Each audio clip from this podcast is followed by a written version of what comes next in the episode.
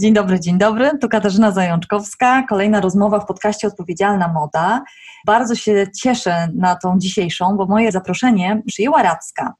Kobieta petarda, z którą chciałam porozmawiać o roli influencerek i influencerów i o tym styku wpływu, jaki te osoby mają na otaczający ich świat, ale też na przede wszystkim na swoich e, followersów, na obserwujących, obserwujące. Więc taka rozmowa, która mam nadzieję pokaże te osoby od trochę innej strony.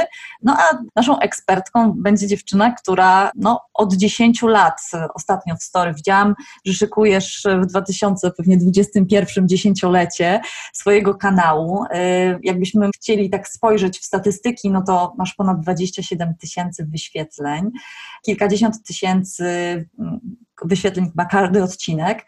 E, przepraszam, 27 milionów wyświetleń, co ja gadam, kilkadziesiąt tysięcy wyświetleń każdego odcinka. Na Instagramie obserwuje Cię ponad 100 tysięcy ludzi, więc e, no, mam dzisiaj na pokładzie influencerkę. Cześć Radzka. Cześć, cześć, bardzo mi miło i gdyby nie podcast, to byś zobaczyła, że ja tutaj jestem uśmiechnięta od ucha do ucha. Zaczerwieniłam się, jak zaczęłaś o mnie mówić, bo mi zawsze jest głupio. Tak sobie myślę, czy to na pewno jest o mnie, natomiast tak, e, masz rację, tworzę w sieci od prawie 10 lat. W kwietniu 2021 będzie dziesięciolecie Radzki. E, jak to mówię, to mam, wiesz, gęsią skórkę, bo e, zastanawiam się, kiedy to zleciało. Natomiast jest mi bardzo miło, uwielbiam Twój podcast, tutaj muszę to powiedzieć. Odkryłam go kilka miesięcy temu, z pasją słucham wszystkich odcinków i jak tylko zgadałyśmy się na Instagramie, co jest w ogóle też fantastyczne, a propos influencerów, wiesz, mediów społecznościowych, to jest dobra strona tak, tego całego biznesu, że można trafić na fajnych ludzi, poznać fajnych ludzi i się dogadać. I jak się zgadałyśmy, że mogłabym być Twoim gościem, to mówię, oczywiście, tylko musimy znaleźć dobry termin, no bo u mnie z tymi terminami jest ciężko, ale o tym porozmawiamy jeszcze za chwilę, podejrzewam. E, tak, i już się rozgadałam tradycyjnie, bo jestem youtuberką, więc dużo mówię. E, także podsumowując do brzegu, jak ja to mówię, bardzo mi miło, tak. Świetnie, świetnie. Wiesz co, mm, myślę sobie, jak przygotowywałam się do tego odcinka i szukałam w głowie takiego swojego widzenia i patrzenia na, na to, co robią influencerzy i influencerki, to myślałam sobie, że to jest jedna z takich no nie wiem, jeden z takich zawodów, czy z takich jakby działalności y, w tym obszarze mody, który budzi totalnie skrajne emocje, bo influencerzy i influencerki są z jednej strony masowo, wiesz, podziwiani, obserwowani. Każdy krok, każda zmiana fryzury e, budzi emocje. Z jednej strony więc jest ten podziw, z drugiej strony bardzo duże wystawienie się na ocenę i na krytykę. Oprócz tego, no takie bęcki można w zasadzie zebrać za wszystko. Z jednej strony za to, że ktoś się zaangażuje na przykład w strajk kobiet, ale ktoś inny może oberwać za to, że się nie zaangażuje zaangażuje. Ktoś e, oberwie za chwilę za to, że monetyzuje na przykład błyskawice, produkując albo promując jakiś produkt, a z drugiej strony mamy potem głośną dyskusję o reklamie marki Apart, która jakby obrywa za to, że zignorowała rzeczywistość i pokazała jakiś taki bajkowy świat, powiedzmy, lat 50. I myślę sobie, że nie jest łatwo być influencerem i influencerką, bo istnieje bardzo dużo stereotypów na temat tego, czy to jest praca, czy to jest po prostu zarabianie na byciu sobą. I wiesz, leżenie pod, pod palemką e, z drinkiem w, w dłoni. Więc moje pytanie takie e, rozgrzewające, czy łatwo jest być radzką i jak wiele godzin w ciągu dnia zajmuje ci praca, praca influencerki? Ojejku, wiesz o tym, że w tym pytaniu zadałaś 30 pytań, prawda? Więc jak e, trudno być radzką, e, czy trudno być radzką? Wiesz co, ciężko mi jest na to pytanie odpowiedzieć, bo wydaje mi się, że ja mam szereg predyspozycji, tak ogólnie z charakteru, które ułatwiają mi bycie radką. I ja bardzo lubię też to, co robię. Natomiast może zacznę od pierwszego wątku, który poruszyłaś w pytaniu. E, dlaczego influencerzy wzbudzają takie kontrowersje? Dlatego, że, to znaczy mi się tak wydaje przez wiesz, lata doświadczenia, że to, co my robimy, wydaje się być bardzo proste wydaje się być absolutnie prościutkie, przecież telefon robisz zdjęcie, wrzucasz i zarabiasz, wiesz, miliony. I to wygląda z zewnątrz w taki sposób i powiem Ci, że wiele osób, które mnie obserwowało, a które później na przykład stały się mi bliskie, bardzo często się totalnie dziwią, są w szoku wręcz, jak to wygląda z drugiej strony, że to to nie jest tak.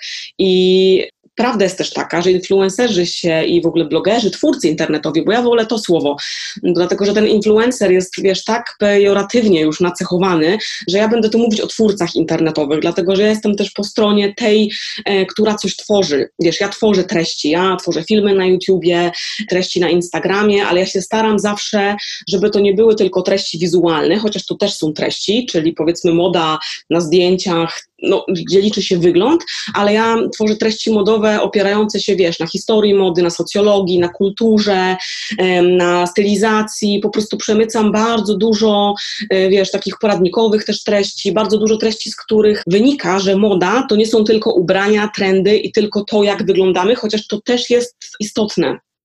Więc ja wolę tutaj pojęcie twórcy internetowego i kiedy już wiesz, wejdziemy w ten świat, to się okazuje, że taki twórca internetowy funkcjonuje właściwie jak media, jak telewizja, jak radio, jak gazety. Wiesz, poświęca mnóstwo czasu na przygotowanie tych treści, na research, na przygotowanie z tego zgrabnej formy, na nagranie, zrobienie zdjęć, żeby to było przyjemne dla oka, przyjemne dla ucha, żeby się ładnie na to patrzyło, dobrze się tego słuchało. Wiesz, robienie zdjęć to jest sztuka, bo są zdjęcia dobre i są zdjęcia takie, wiesz, na które patrzymy i czujemy magię, a są zdjęcia takie po prostu, wiesz, zwyczajne, które nie wnoszą nic do naszego życia i dopiero jak sami wejdziemy w ten świat i spróbujemy coś zrobić, widzimy, jak trudno jest tę magię na zdjęciu uzyskać. Wiesz, przygotowywanie wideo, czyli to, czym ja się zajmuję na co dzień, to już jest w ogóle totalnie wyższa szkoła jazdy, bo tutaj w grę wchodzi praktycznie moja telewizja, wiesz, ja mam swoją radkową telewizję. Tutaj mamy mnóstwo sprzętu, który trzeba wiedzieć, jak ustawić, trzeba wiedzieć, jak nagrać, trzeba wiedzieć, jak później ten film zmontować, obrobić. Już pominę całe treściowe przygotowanie, ale jeszcze właśnie to całe zaplecze techniczne jest po prostu trudne, żmudne i bardzo pracochłonne.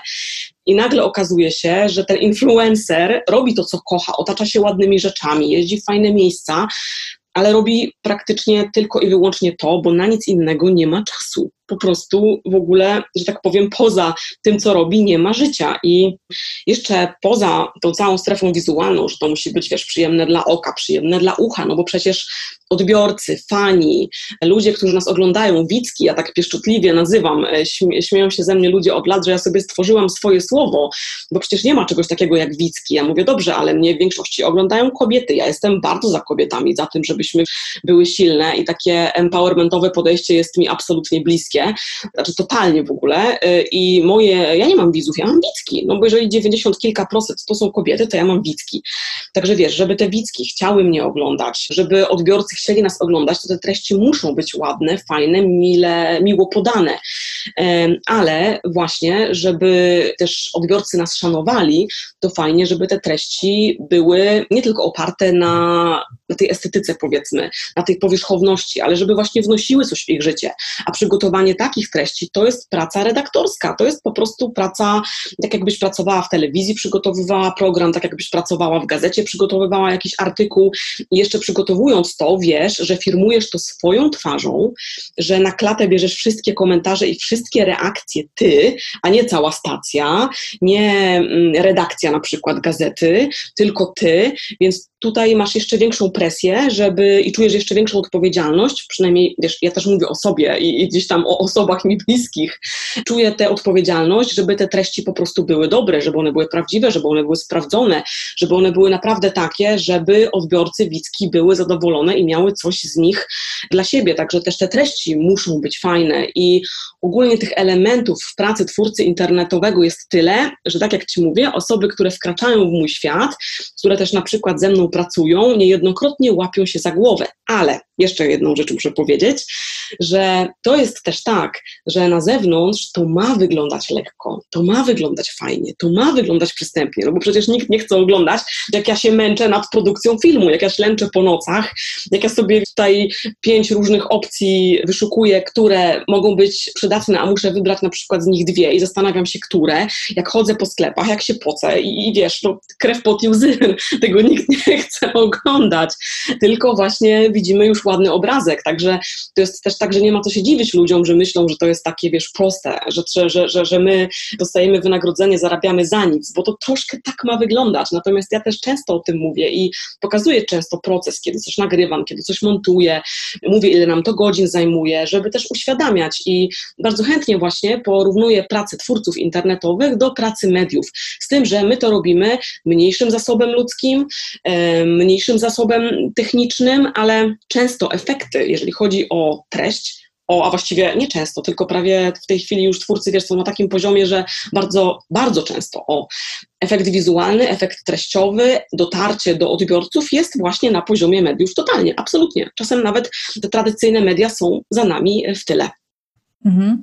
Dokładnie i wiesz co, nawet obserwujemy przecież takie przenoszenie się ludzi, mediów do internetu. Magda Mołek y, wystartowała ze swoim tak. kanałem, no i nagle okazało się, że w bonusie dostała bardzo dużo takiej swobody, wiesz, żadnej cenzury, 100% autentyczności. Oczywiście, jeśli twórca się na to decyduje i jeśli to jest jego jakby patent czy pomysł na siebie, ale wydaje mi się, że w ogóle no, jesteśmy w takim świecie, że tak jak zaufanie jest nazywane taką walutą przyszłości, tak ta autentyczność to jest w ogóle coś, co na dłuższą metę dużo bardziej się opłaca niż kreowanie jakiejś takiej bańki, którą bardzo łatwo można przekuć, jak taki właśnie balonik. Więc no są takie pewnie głosy, że, że kiedyś ta telewizja i te tradycyjne media naprawdę będą w mniejszości, a zdominują nas właśnie takie. Więc może to jest ten kierunek. Ja trochę, powiedzmy, jakby zobaczyłam e, tego kawałka, gdy zaczęłam robić podcast i też okazało się, że te 20 minut, które puszczam świat, wymaga ode mnie czasem dnia albo półtorej dnia pracy i to była też niespodzianka. Wiedziałam, że będzie coś takiego jak backstage, ale nie spodziewałam się, że czasem będzie tego tak, yy, tak dużo. No dobra, będę się dyscyplinować, żeby nie zadawać stu pytań równocześnie. Ostrzegałam Cię, że to jest, to jest taka moja słaba strona, ale, ale widzę, że, że ogarniasz wyśmienicie. No to teraz pytanie, które jest dla mnie takim właściwie kluczem i tak, taką osią tej naszej rozmowy, hmm, czyli chcę zapytać Cię o, o poczucie tej odpowiedzialności twórczyni inter, internetowej, jak sama mówisz, czyli czy da się połączyć takie życie, y, życie twórczyni, życie insta życie, insta życie youtuberki z minimalizmem albo z jakąś taką odpowiedzialnością, czy przynajmniej no, świadomością za to, jak zmienia się nasz świat. Bo tak jak mówiłaś wcześniej, interesujesz się modą w szerszym kontekście. Nie jest to tylko zainteresowanie na poziomie, czy będzie teraz modna różowa sukienka, czy pomarańczowa spódnica, często pokazujesz takie książki, które daleko wykraczają poza takie zwykłe, y, modowe lektury i pokazują tą modę w kontekście zanieczyszczania świata, albo tak jak ostatnio książka Karoliny Sulej, genialna zresztą, mówiąca o ubraniach, o roli ubrań w obozach zagłady. Więc wiem, że z tą, ta fascynacja modą u Ciebie, ona przebiega totalnie jakby we wszystkich obszarach, od historii przez współczesność i, i, i, trendy, no to jak połączyć to, co wiesz o modzie w tych różnych kontekstach, z takim wymaganiem, jaki stawiają ci marki i jakby też specyfika takiej działalności. Jak to masz, wiesz, rozpracowane, e, a może dalej to rozpracowujesz? Takie. Tak, dobrze, dobrze. W ogóle zadałaś pytanie i na nie odpowiedziałaś. Więc super. E, tak, e, dobrze, dobrze, dobrze e, strzelasz, trafiłaś, szacujesz. Jest to temat, który jest dla mnie, jako dla twórcy, trudny. I e, ja jestem osobą, która bardzo dużo myśli nad tym, co robi. Chcę od lat zresztą, robię to i nadal chcę tworzyć treści, które rozwijają dziewczyny, które się przydają. Tworzę je od, od bardzo wielu lat i też staram się, żeby one nie były właśnie tylko oparte na tej sferze e, wizualnej.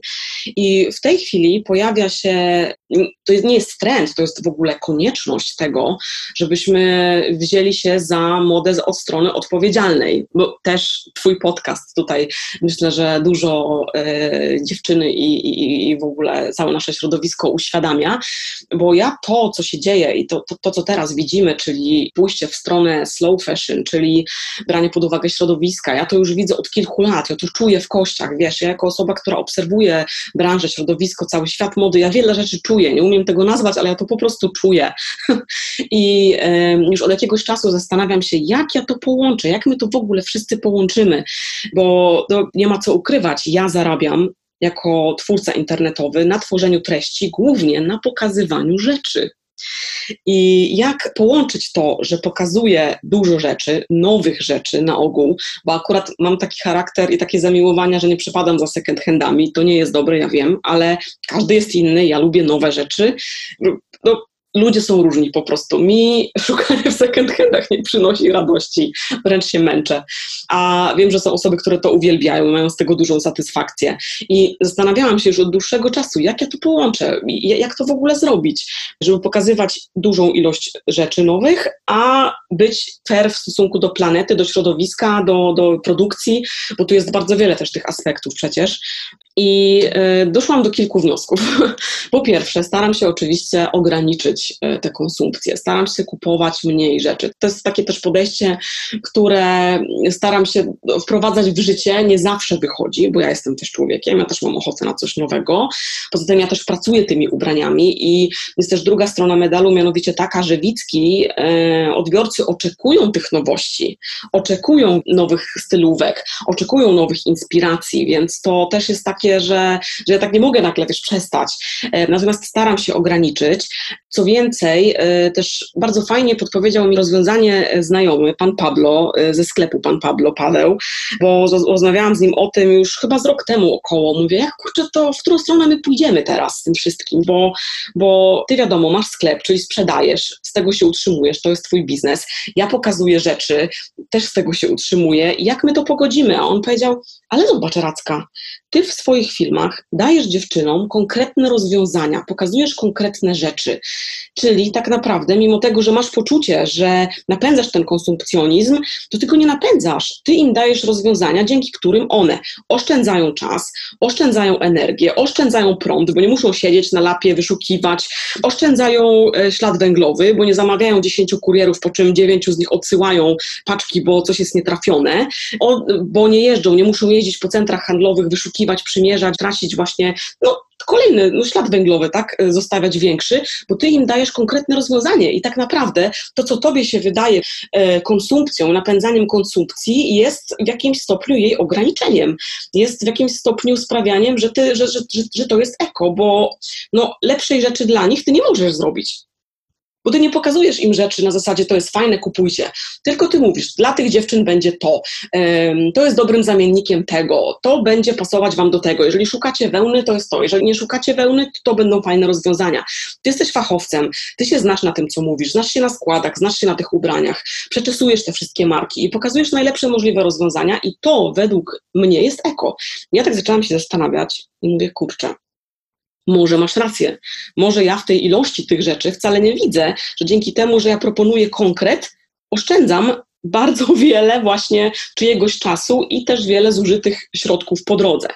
I tak sobie zaczęłam to tłumaczyć, przy jednoczesnym też ograniczaniu swoich e, zakupów. Natomiast cały czas mam tego kaca moralnego, mam tego moralniaka, bo patrząc na różne dziewczyny, które mocno działają w slow e, trendach, czuję się cały czas jeszcze po tej złej stronie mocy, ale też myślę sobie, że poza tym właśnie, że proponuję konkret e, dziewczynom, no to też staram się pokazywać, wiesz, polskie marki dużo, w dużym zakresie. Staram się, staram się wspierać różnych twórców. Także chociaż tutaj też pod tym względem, wiesz, e, CSR-owym, pod tym względem produkcji też staram się być bardzo etyczna. I to mm, nie jest też tak, że nigdy nie kupię Zary ani H&M-u, bo to jest też kolejna pułapka tego, że się mówi o tej etyce w modzie, że się mówi o świadomej produkcji, że jak już raz zaczniesz o tym mówić, a ja o tym mówię dużo, często, tak jak wspomniałaś, polecasz, mm, polecam książki, to wtedy yy, już mówią, kurczę, a ty tu nagle pokazujesz coś z Zary, coś z HM-u? No tak, bo wszędzie, wiesz, w ogóle słowo klucz to jest równowaga, moim zdaniem. Potrzebna jest też równowaga i, i, i to, nie jest tak, że ja nagle będę tylko po jednej stronie, bo ja chcę wiedzieć z punktu widzenia klienta, z punktu widzenia tego, że chcę być zorientowana, co jest w tym HM-ie, co jest w tej Zarze, bo nie każdy ma budżet, nie każdy ma pieniądze, żeby kupować rzeczy od polskich marek, które zawsze będą przez, powiedzmy, bardziej etyczną produkcję, ale też nie zawsze, yy, zawsze będą w wyższych cenach, więc ja też biorę, wiesz, różne potrzeby widzek yy, i widzów pod uwagę. Natomiast to jest też taka pułapka, że jak raz pokażesz coś slow, to potem już jesteś w tej szufladzie, a ja bym chciała, wiesz, i tak, i tak, i tak się trochę czasami miotam, zobaczymy, co będzie, co będzie za jakiś czas. Natomiast myślę o tym i no biorę to pod uwagę i staram się wprowadzać te właśnie bardziej etyczne rozwiązania w życie, ale no to tak się po prostu nie da od dzisiaj być stuprocentowo tutaj, wiesz, etycznym i pro, pro eko, jeżeli twoja działalność opiera się na pokazywaniu rzeczy. Jasne. Mm, wiesz co, ja w ogóle nie lubię ekstremizmów, więc ja się bardzo zgadzam z tym, co mówisz. I powiem Ci, że ja też potrafię być na przykład wypunktowana przez moich studentów. Ostatnio za to, że rozmawialiśmy mm, jeszcze zanim y, wszyscy przeszliśmy na, na to nauczanie zdalne, rozmawialiśmy właśnie o tym, dlaczego pewne rzeczy są tanie, drogie i tak dalej. No i ja pokazałam mm, taki planer, który mam, który lubię i mówiłam, że no, za niektóre rzeczy płacimy dlatego, że je kochamy, lubimy, mimo że są tańsze odpowiedniki. No i pokazałam właśnie ten mój y, zeszyt, który ma fajny papier, lubię w nim, lubię w nim pisać, planować, no i od razu dostałam, wiesz, informację zwrotną pod tytułem, a nie byłoby bardziej eko planować, e, używać kalendarza w telefonie? tak się zawsze z tego śmieję, mówię, słuchajcie, na szczęście nigdy na żadnym etapie nie powiedziałam wam, że jestem po prostu królową no waste. E, to, co robię, to się po prostu staram. I ja myślę, że to już jest w ogóle dobry początek, jak my się wszyscy zaczniemy trochę bardziej starać i trochę bardziej tak. ograniczać. Y, dla jednego to będzie wielki wysiłek, dla innego mniejszy. Ja podobnie tak jak, tak jak ty, ja też nigdy nie powiedziałam, że y, już mm, nie albo nie złożyłam jakiejś publicznej deklaracji, że nigdy w życiu nie kupię już niczego w sieciówce albo w tej y, osławionej zarze. Co więcej, mam taki płaszcz, który kupiłam i który jest jednym z moich ulubionych, ale odpowiedzialne podejście polega na tym, że kupiłam płaszcz, który kocham tak bardzo, że wiem, że będę w nim chodzić przez wiele sezonów i wolę taki płaszcz kupić w Zarze i nie nosić i nie kupować potem kolejnych, niż kupić płaszcz w, no nie wiem, w ekomarce, który po roku stwierdzę, że w zasadzie no, nie podoba mi się i chyba zacznę szukać jakiegoś innego, więc no, taki zdrowy rozsądek to jest chyba coś, co nam jest w ogóle absolutnie potrzebne do takiego podejścia.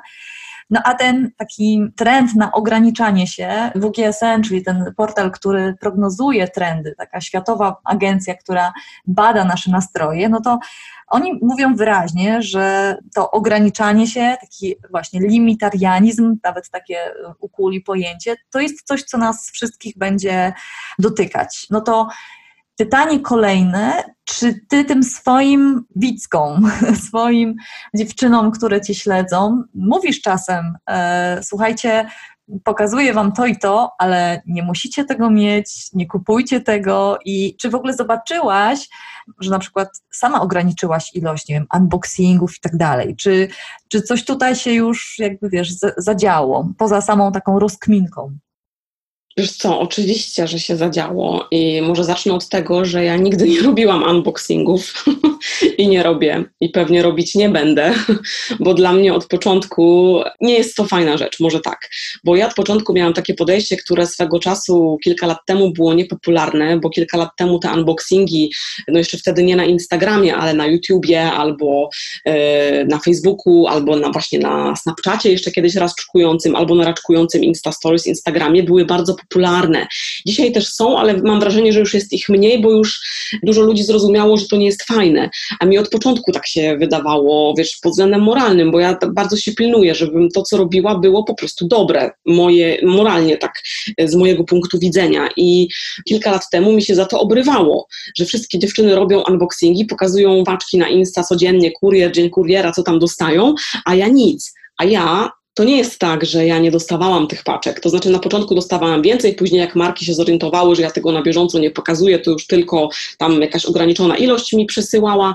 Ja wolałam zobaczyć, co przyszło, potestować i później pokazać to albo gdzieś na sobie w filmie, albo w jakimś na przykład radzka kosmetycznie za kilka miesięcy, jako coś sprawdzonego, a nie pokazywać tu i teraz, że dostałam wiesz pięć kremów albo jakieś tam, nie wiem, jakąś tam pierdółkę, dodatek i zobaczcie, jakie to jest fajne. Bo dla mnie zawsze to, co ja pokazywałam, miało być prawdziwe i miało być sprawdzone. Miało być takie, że ja wiem, że to jest przetestowane, że dla mnie to się ekstra sprawdza i że ja sobie daję głowę, rękę uciąć, że to jest dobre. I dlatego też ja od tylu lat tworzę dużo treści i nie daję się negatywnym komentarzom, bo ja wiem, że to, co robię, jest po prostu stuprocentowo przeze mnie sprawdzone. I to jest taki mój sposób na to, że ja jestem, wiesz, tyle lat i na to, że widzki mi tak bardzo ufają, że wiedzą, że jak ja coś polecę, to to jest na pewno dobre. I pamiętam, że kilka lat temu miałam takie zarzuty, że jestem nudna, bo generalnie nie pokazuję nic ciekawego, tak ze strony widzek i odbiorców, bo wszystkie dziewczyny pokazują paczki, a ja nie pokazuję. Ze strony marek, no były gdzieś tam jakieś fochy, że ktoś mi coś przesyła, a ja nie pokażę, a ja tłumaczyłam, że pokażę może za parę miesięcy, jak mi się sprawdzi, bo to ma sens, ale nikt tego nie rozumiał, wiesz. A przez te ostatnie lata poszliśmy, cała branża poszła w tak e, w stronę autentyczności i prawdziwości, że już tych unboxingów jest, no w porównaniu do, wiesz, sprzed paru lat okresu, jest naprawdę niewiele, więc tak a propos tego, to ja ich nigdy y, za bardzo nie robiłam. Jeżeli chodzi o moje filmy i poradniki, to tak jak mówiłam przed chwilą, ja pokazuję naprawdę dobre rozwiązania. I wiesz, jeżeli pokazuję zestawienie powiedzmy 30 płaszczy, to one są wszystkie przeze mnie obejrzane, sprawdzone, przymierzone, wiesz, po prostu obejrzane pod lupą. I jeżeli ktoś potrzebuje płaszcza, to ja mogę powiedzieć śmiało, możesz to kupić, bo to ci starczy na długi czas. Ja tutaj, wiesz, nie muszę mówić, że nie kupujcie, bo to są już konkretne rozwiązania, które komuś posłużą długie lata i które właśnie idą w tę ekostronę, mimo tego, że mi się wydaje, że to jest konsumpcja. Natomiast jeżeli ja pokazuję jakieś rzeczy takie bardziej w filmach zakupowych, bardziej na sobie, bardziej na Insta Stories, jako takie codzienne inspiracje, to wiesz, mi się wydaje, że ja mam widzki, a właściwie jestem tego pewna, które myślą, które są dorosłe i ja nie muszę im mówić, nie kupujcie tego, bo to jest logiczne, że to mogą być tylko inspiracje, wiesz. Ja nie mam takich widzek, które czekają codziennie na pięć unboxingów i dziesięć nowych płaszczyków. To nie są takie wicki. To są wicki, które sobie, wiesz, z każdego mojego Instastories czy filmu czerpią coś dla siebie. Ale a propos takiego, tego, czego na przykład dawno nie robiłam, bo w tym roku jakoś mi się to absolutnie nie dodaje i moralnie nie mogę się z tym tak pogodzić, ale wicki pytają o to, żeby było weselej, to nie dodałam ani jednego filmu zakupowego. Ja robiłam właśnie przez ostatnie lata serię zakupy, gdzie kilka razy do roku pokazywałam, co sobie po prostu nowego kupiłam, albo co dostałam w prezencie od marek.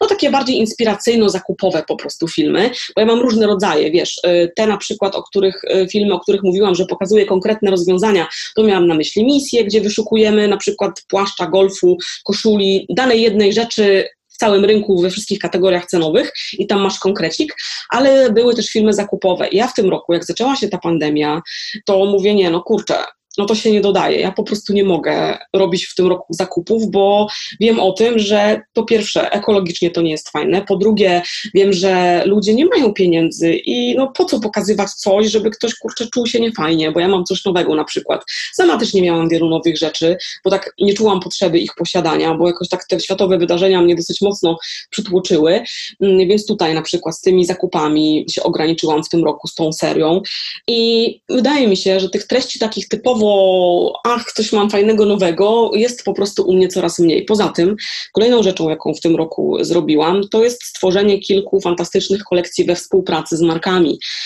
co też dało mi możliwość y, zrobienia rzeczy, które uważam, że są jakościowe, które są dobre i które posłużą na lata.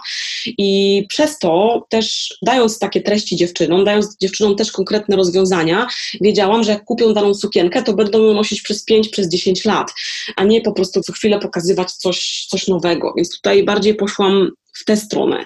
I też, e, jak mówię, ja wiem, widzę ze statystyk, widzę z reakcji, widzę z wiadomości, widzę z komentarzy, że mnie oglądają osoby dorosłe. Ja im nie muszę mówić, nie kupujcie po prostu, bo każdy ma swój mózg. Tak, no tym razem słuchaj, odpowiedziałaś na pytanie, którego nawet nie zdążyłam zadać, więc jeden, jeden. E, bo miałam właśnie pytać Cię o współpracę z markami, to znaczy jak, według jakiego klucza wybierasz takie współprace i jak łatwo albo jak trudno jest się przebić do tego twojego y, świata i y, kiedy przeszłaś, Jezu, znowu wiesz, widzisz, znowu to robię, ale kiedy przeskoczyłaś albo zobaczyłaś, zobaczyłaś taką potrzebę przejścia już tylko z promocji też do, do tworzenia albo do współpracy przy tworzeniu tych produktów, jak to się, jak to się działo i właśnie jak, jak tę współpracę budujesz? Tutaj jakbyś powiedziała jeszcze trochę. Pewnie. E, w ogóle to pytanie powinno brzmieć, czy w ogóle można się dostać do świata radzki? Bo to jest, to, to jest pytanie, czy w ogóle można i jak to zrobić? Bo powiem Ci, że ja wbrew pozorom i mimo tego, że działalność opieram na pokazywaniu rzeczy, współpracuję z bardzo małą ilością marek, tak ogólnie. E, do mnie, do mojego świata się jest bardzo trudno dostać. Są marki, które się dobijają po prostu miesiącami, a ja miesiącami odpowiadam, że nie, że później później, że może w przyszłym roku. Mam jakiś taki swój klucz, według którego dobieram marki do współpracy. Są też marki, z którymi współpracuję od lat i one do mnie wracają jak bumerangi, że tak powiem, e, bo cały czas wiedzą, jak się ze mną współpracuje, jakie są efekty, że, że podchodzę do wszystkiego bardzo profesjonalnie, że się staram, że to zawsze są treści, że wyniki po prostu później już takie sprzedażowe typowo, a na tym markom zależy, są po prostu fenomenalne. I ja wolę później nawet działać w kolejnych latach z tą samą marką, ponieważ po pierwsze to jest marka, którą od lat noszę i lubię. Po drugie, wizerunkowo moim zdaniem to jest spójne i to jest super, bo wiesz, nie skaczę sobie z kwiatka na kwiatek, niż po prostu pokazywać jakieś inne marki, nowe, których na przykład nie znam. Poza tym często też marki nie rozumieją, chociaż to też się zmienia. I muszę powiedzieć, że tu na, na przestrzeni ostatniego roku, dwóch już jest lepiej, ale marki nie rozumieją tego, że to nie jest tak, że ktoś do mnie przyjdzie, y, zapłaci i ja pokażę wszystko. Albo że, że, że, że mogą tutaj ode mnie po prostu wymagać jakiś nie wiadomo czego, o, e, bo ja najpierw, jeżeli jest marka, której ja nie znam, której na przykład nie nosiłam, albo której na przestrzeni ostatnich lat miałam dwie, trzy rzeczy, to ja najpierw muszę przez kilka miesięcy sobie tę markę trochę ponosić, pójść na zakupy, wybrać coś sobie, wiesz, zobaczyć, jak oni teraz stoją z jakością, zobaczyć w ogóle, jak wyglądają na przykład sklepy, potestować to, czy to jest ok, zobaczyć, jak działa sklep online, jacy tam w ogóle ludzie pracują i czy to jest coś, co ja chcę u siebie pokazywać i promować, czy to jest coś, co będzie fajne dla moich y, widzek, a y, często marki tego nie rozumieją, mówią, a po co ci to? A po co ci w ogóle jakieś rzeczy teraz? O nie możemy współpracować? Na przykład marka, która chce coś razem robić, no to ja mówię, dobra, w tej chwili nie mam czasu, mam czas dopiero przestrzeń na radce za około pół roku, bo u mnie to są takie przedziały czasowe, mm, ale jeżeli mamy coś razem działać, dawno nie nosiłam nic od was, kiedyś was lubiłam, no bo to jest w ogóle podstawa, że ja muszę tę markę gdzieś tam znać, kojarzyć i lubić, to powiedzmy, dajcie mi teraz jakąś przestrzeń, ja sobie wybiorę dwie, trzy rzeczy, więcej nie potrzebuję, bo więcej też to nie mieści mi się w szafie i nie chcę też po prostu. Ponoszę je sobie, potestuję, zobaczę, jak mi się wszystko sprawdza i tak dalej i wrócimy powiedzmy do tej rozmowy, jak chcemy działać za pół roku, za trzy miesiące. No a Marka na przykład mówi, że ale po co, ale na co, ale oni chcą teraz, że oni nie rozumieją i w ogóle to generalnie to, to ich olewam, a, a nie rozumieją, że to jest właśnie absolutnie, wiesz, świadome, takie etyczne, fajne podejście i takie coś by im zaprocentowało bardzo mocno. A ja też nie jestem osobą, która lubi się tłumaczyć komuś, dlaczego tak robię, a nie inaczej. Ja nie mam na to czasu, ja nie mam czasu na wymienianie z jakąś marką 10 maili, która mnie w ogóle nie rozumie. I na przykład czasami jest tak, że ktoś do mnie pisze, yy, ja już po mailu widzę, że ja nawet nie mam co odpisywać, bo to jest strata czasu, a mój czas jest bardzo cenny, ja mam go bardzo mało. I jeżeli na przykład po dwóch, trzech wymianach maili ja widzę, że dalej ktoś nie rozumie, to dalej, wiesz, e, nie odpisuję. I to może też czasami wyglądać trochę nieprofesjonalnie, albo że na przykład trudno się ze mną dogadać, ale to nie jest tak, bo ja naprawdę wiem, co działa. Ja mam bardzo dobre wyniki, jeżeli chodzi o twórcę internetowego, mimo tego, że z zewnątrz tego nie widać, bo z zewnątrz te moje liczby, powiedzmy, jeżeli chodzi o ilość widzów, widzek, o zaangażowanie są, powiedzmy, jakieś tam przeciętne, to każdy, kto ze mną współpracuje, jest pod ogromnym wrażeniem. I ja po prostu wiem, że ja to, co robię, muszę robić po swojemu, z korzyścią dla widzek i z korzyścią dla mnie, żeby to wszystko było spójne. I jeżeli ja muszę, wiesz, jakieś marce za bardzo tłumaczyć, to ja po prostu nie mam na to czasu, ochoty, nie potrzebuję tego. Zwłaszcza, że marek, które chcą ze mną współpracować, jest bardzo dużo i totalnie mogę wybierać i przebierać, więc, więc tutaj do mojego świata jest się trudno dostać, ale też no, ja mam wysoki próg wejścia, o, to się tak ładnie nazywa po prostu. Czasami jest niski próg wejścia gdzieś, a czasami jest wysoki, także jakby ja mam wysoki próg wejścia bardzo do świata radzki, ale jak ktoś już wejdzie i zobaczy, jak w nim jest, to ciężko mu się wydostać. No to powiedz teraz o tym, o tym drugim aspekcie, czyli yy, kiedy postanowiłaś, że chcesz nie tylko pokazywać te produkty, tylko też jakby mieć czynny udział w ich e, tworzeniu i czy coś Cię w tym procesie jakoś specjalnie, wiesz, zafascynowało? Jakby skąd tutaj taka ścieżka? Tak, tak, tak. Bardzo mnie wszystko zafascynowało, to od razu powiem. E, I powiem też, że wiesz, ja od pierwszych lat radzki wiedziałam, że chciałabym zrobić coś swojego. Natomiast ja nie mam wykształcenia projektowego. Ja jestem totalnym samoukiem i no, nie mogłam sama wdrożyć całej produkcji od projektu po wykonanie, a teraz to już wiem, że w ogóle do tego jest potrzebne tyle doświadczenia, tyle osób po drodze, taki, takie zaplecze finansowe, że wiem, że gdybym się zaczęła, wiesz, z jakimiś takimi projektami w pierwszych dwóch, trzech, czterech latach radzki porywać, to nie skończyłoby to się dobrze. E, teraz myślę na przykład o stworzeniu swojej marki, myśląc w ogóle o tym, wiem z czym to się je i wiem, że to nie stanie się niestety zbyt szybko, bo już mam też doświadczenie właśnie przy współpracach, współtworzeniu produktów, a wtedy to w ogóle no, no miałam jakieś takie, wiesz, marzenia. Mm, natomiast, żeby ktoś Cię w ogóle zaprosił do współpracy, żebyś z kimś się w ogóle jako twórca do współpracy porozumiała, dogadała, no to już musisz mieć naprawdę bardzo dobre wyniki sprzedażowe. I ta marka musi wiedzieć, że może ci zaufać. Więc e, wiesz, mogłam mieć na początku jakieś takie super marzenia, ale e, koniec końców jest to biznes i potrzebne są konkrety. No i z markami, z którymi działam, e, mogę dać przykład marki Towa, z którą stworzyłam już trzy kolekcje, bo teraz była trzecia, tak, ostatnia nasza wspólna, bo historia była taka, że ja z Kasią po prostu z Marką Towa współpracowałam w latach poprzednich. Robiłyśmy filmy, różne były jakieś kody promocyjne, no Często się mówi e, tak ogólnie, jak ktoś się nie zna, że to wyniki w internecie są niemierzalne, bo ty pokażesz rzecz, ale skąd ja mam wiedzieć, że ktoś tam kupił po tym, że ty ją pokazałaś? No halo.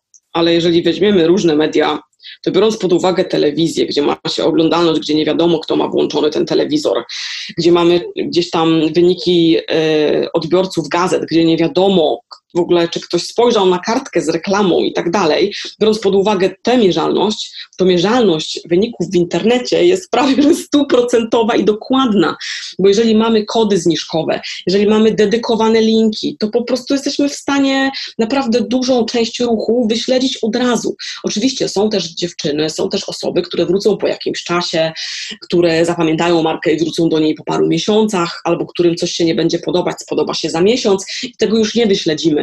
Natomiast jest bardzo dużo narzędzi, takich totalnie bezpośrednich, gdzie mamy konkretne liczby.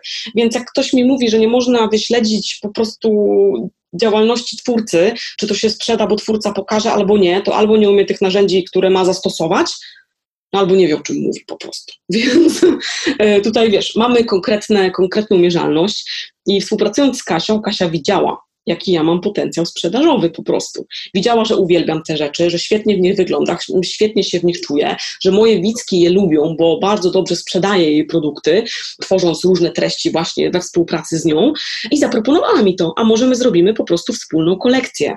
I tak powstała kolekcja pierwsza, która się sprzedała w ogóle wyśmienicie, serwery nam padły pierwszego dnia. Tak powstała kolekcja druga, która się sprzedała w ogóle w takich kosmicznych kwotach, że my tu, wiesz, mówimy o milionach złotych to nie są, wiesz, to nie są liczby takie na poziomie nawet kilkudziesięciu tysięcy, co już jest dużo, tylko to już są takie kwoty. Przy czym ja mówię tu tylko o sprzedaży, ja nie mówię o zyskach, wiesz, bo wiadomo, że produkują rzeczy, ja to też wyjaśnię, bo zaraz ludzie będą widzieli, po prostu wszyscy będą widzieli rackę pływającą w dolarach. Nie, jakby wiadomo, że ta produkcja to jest ogromny koszt, zwłaszcza, że te rzeczy są bardzo jakościowe, z dobrych materiałów, więc tutaj, chociaż myślę, że odbiorcy Twojego podcastu wiedzą, z czym to się je, bo też słuchają Twoich podcastów, ale tak tylko wytłumaczę, że to nie jest zysk, to jest sprzedaż. Natomiast teraz ta kolekcja, która, która e, się sprzedaje cały czas, nasza trzecia jesienna, też myślę, że skończymy z taką liczbą podobną do wiosennej, bo mamy już wzrost na ten moment e, w stosunku do wiosny, no ale jeszcze będą zwroty, jeszcze tam kilka miesięcy tych zimnych jest, więc jeszcze ona się cały czas sprzedaje. I, i właśnie, i do brzegu, jak ja to mówię, bo się, bo się tu rozgaduję, kiedy mamy konkretne wyniki, to wtedy wiemy, że możemy zrobić coś fajnego razem. I wydaje mi się, że też wtedy właśnie ma to e, sens. Tak. Dobra, no to wiemy już, jak to jest współpracować z Radzką, jakie, jakie wyzwania trzeba podjąć albo na co trzeba być gotowym jako, jako marka. Fajnie, jak wchodzisz w ten proces, no to też potem łatwiej opowiadać o tym, co oznacza na przykład taka odpowiedzialna produkcja i no, przekierowanie ludzi z sieciówek na lokalną produkcję i lokalną markę, no to jest na pewno y, coś zacnego i coś, co też trzeba zaliczyć, wiesz, do takich y, zasad promocji jednak mody odpowiedzialnej i zrównoważonej, bo zakładamy, że jak ktoś kupuje płaszcz stowy, no to nie kupuje innych płaszczy, które być może zostały wyprodukowane mm, przez y, ludzi na Dalekim Wschodzie, którzy nie dostali za to godziwych pieniędzy, a same produkty za chwilę się rozpadną i, i, i wrócą znowu po kolejne zakupy. No dobrze, to mm, mówiłaś już trochę o pandemii, o tym, jak Twoje podejście do zakupów i do promowania pewnych y, treści się zmieniło. To powiedz jeszcze, czy zmieniły się też oczekiwania marek i czy zmieniły się oczekiwania Twoich klientów? To znaczy, czy ten ostatni czas, y, czy widzisz tutaj jakiś taki trend y, w związku z tym, no co się dzieje po prostu dookoła na świecie? Takie tutaj pytanie. Prawie już na finał. Tak, e, widzę, widzę zmiany, widzę różne trendy.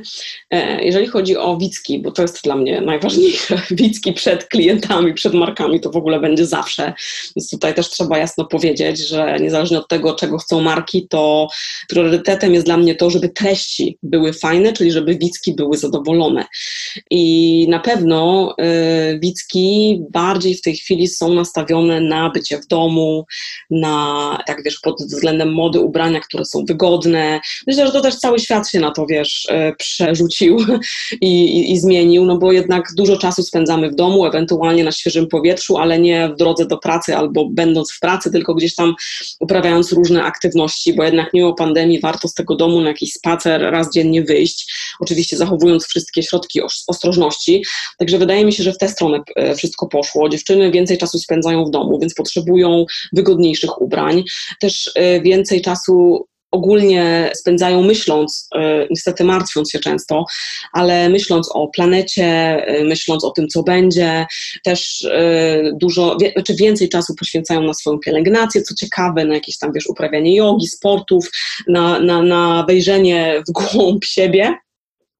Więc tutaj ta moda na pewno, której potrzebują, zrobiła się taka bardziej użyteczna i dużo bardziej miękka. O, miękkość to jest takie, wiesz, takie słowo klucz.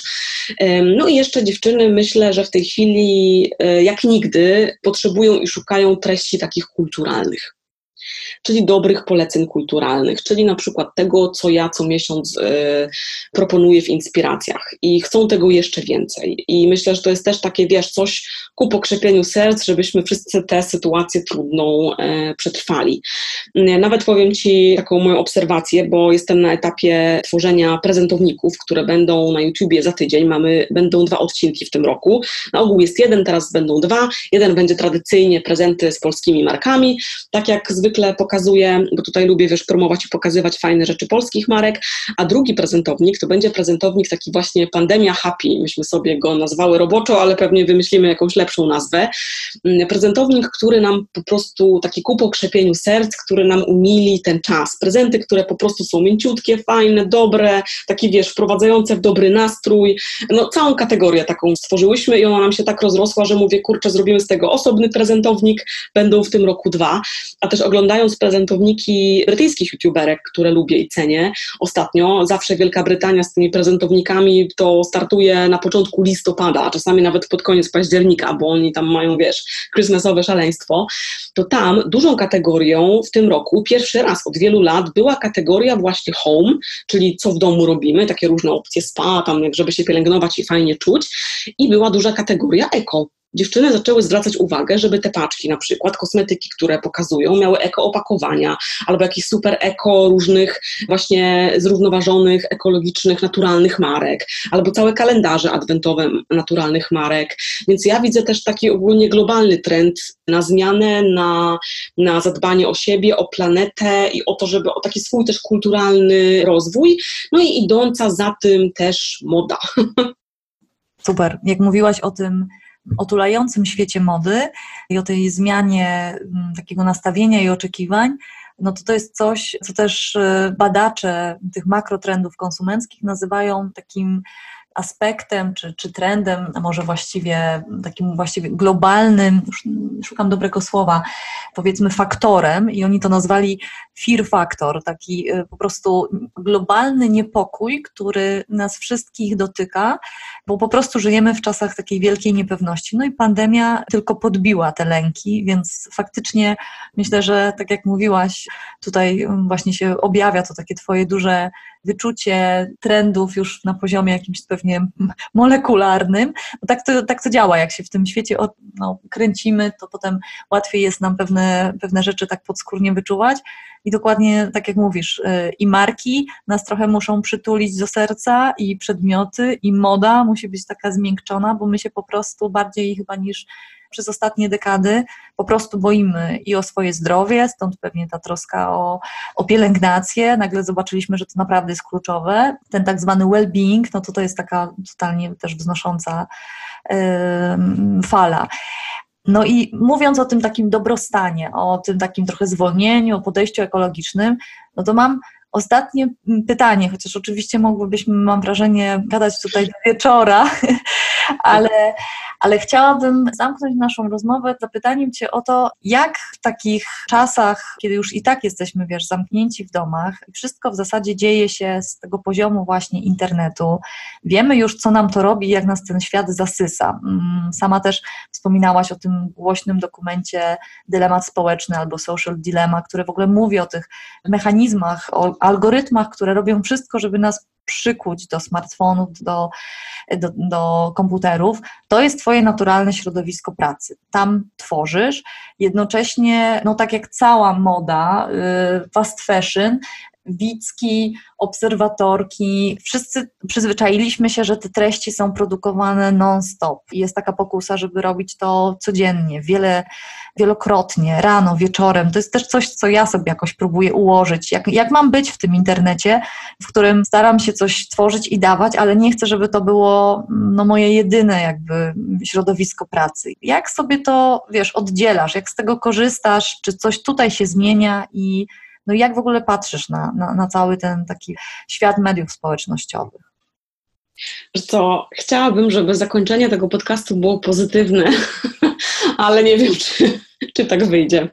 Bo a propos y, właśnie tych mediów i tego całego świata i bycia non-stop online, to ja mam wrażenie, że ja sobie z tym tak do końca nie radzę. Jakiś czas temu myślałam, że sobie radzę, że umiem, wiesz, tak sobie równoważyć wszystko, zamykam laptopa, czytam książkę i tak dalej, ale obserwując swoje reakcje, tak przez ostatnie dwa lata, czytając różne książki, takie jak na przykład Wyloguj swój mózg, doskonała lektura a propos bycia online i polecałam ją około rok temu w Inspiracjach, to od kiedy w ogóle przeczytałam tę książkę, to zaczęłam tak totalnie obserwować swoje reakcje.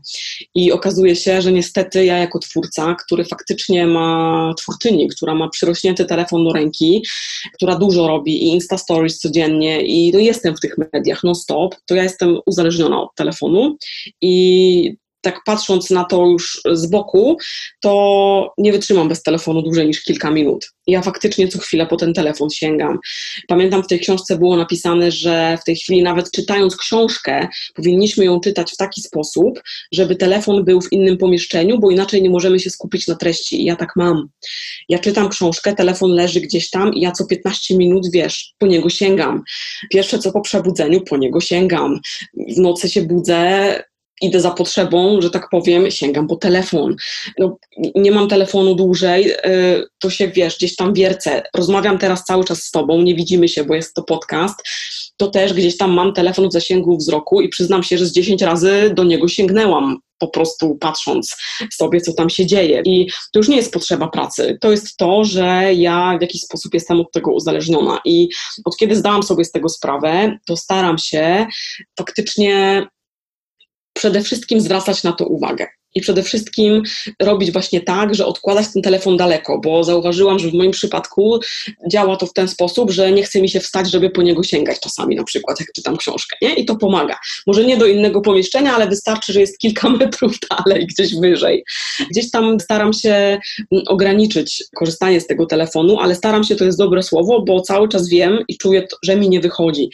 I wydaje mi się, że ta równowaga w moim życiu jest pomiędzy światem online i offline bardzo bardzo zachwiana. I wiesz, chciałabym powiedzieć tutaj coś takiego dobrego, że sobie świetnie radzę i tak dalej, ale prawda jest taka, że nie. Natomiast nie jest to dla mnie na takim etapie, żeby było to szkodliwe i to też muszę powiedzieć, wiesz, ja obserwuję swoje pewne reakcje, a ja się znam dosyć dobrze i gdzieś tam jestem człowiekiem, który, no, który jest siebie świadomy, więc wiem, że muszę teraz zwrócić na to uwagę i gdzieś tam, wiesz, spróbować się poograniczać, ale nie jest to na takiej zasadzie, że, że mi to jakoś przeszkadza na przykład. Ja dopiero, wiesz, zwróciłam na to uwagę, jak przeczytałam książkę, jak gdzieś tam kilka innych publikacji przeczytałam i stwierdziłam, że faktycznie, kurczę, chyba tak jest. Natomiast nie utrudnia mi to codziennego życia. Może tak, także to myślę, że leczenia jakiegoś nie wymaga. Bo to uzależnienie to jest też pewnie, wiesz, ja, ja, używam takiego mocnego słowa, ale to jest też pewnie, wiesz, cudzysłowie. Natomiast no, zauważyłam, że te media społecznościowe są obecne w moim życiu bardzo mocno i też czasami mam wrażenie, że dzieje się ze mną to, co jest opisane właśnie w tym, było opisane w tym Netflixowym dokumencie, o którym mówiłaś, dylemat społeczny, że ja na przykład łapię się na tym, że siedzę na Instagramie, scrolluję, scrolluję, scrolluję na fejsie i właściwie nie wiem, po co to robię. I łapię się na przykład, że miałam czytać książkę, miałam zrobić coś innego, sięgnęłam po telefon, bo chciałam coś sprawdzić i ani tego nie sprawdziłam, ani nie robiłam czegoś innego, tylko nagle weszłam na Instagram, nie wiadomo jaki, scrolluję Instagram. I odkładam telefon i myślę, kurczę, ja miałam sprawdzić i tego w ogóle nie zrobiłam, tylko weszłam, wiesz, już bezwiednie na ten Instagram. Także ja też na szczęście jestem osobą dorosłą, więc gdzieś tam widzę pewne rzeczy i mogę postarać się z tym pracować. Natomiast mam dużą wątpliwość i takie obawy o osoby młode. Mam nadzieję, że kurczę, jak mają rodziców, to ci rodzice naprawdę zadbają o to, żeby ten balans był dobry, bo no bo myślę, że to są osoby, które by trzeba chronić i które, które z jednej strony muszą żyć w świecie online, e, no bo nie wyobrażamy sobie, to, to, to jest właściwie nasza równoległa rzeczywistość, nie wyobrażamy sobie życia bez, bez online'u. Więc tutaj, wiesz, wszystkie dzieciaki mają smartfony przyrośnięte do rąk, czy tam nastolatki, ale fajnie jest, żeby właśnie one no, nie miały takich problemów, jak my mamy w naszym wieku z, z siecią już w wieku małoletnim. Tak myślę, że tutaj, tutaj, tutaj bym, bym, bym się nad tym zastanawiała żeby tu była fajna równowaga.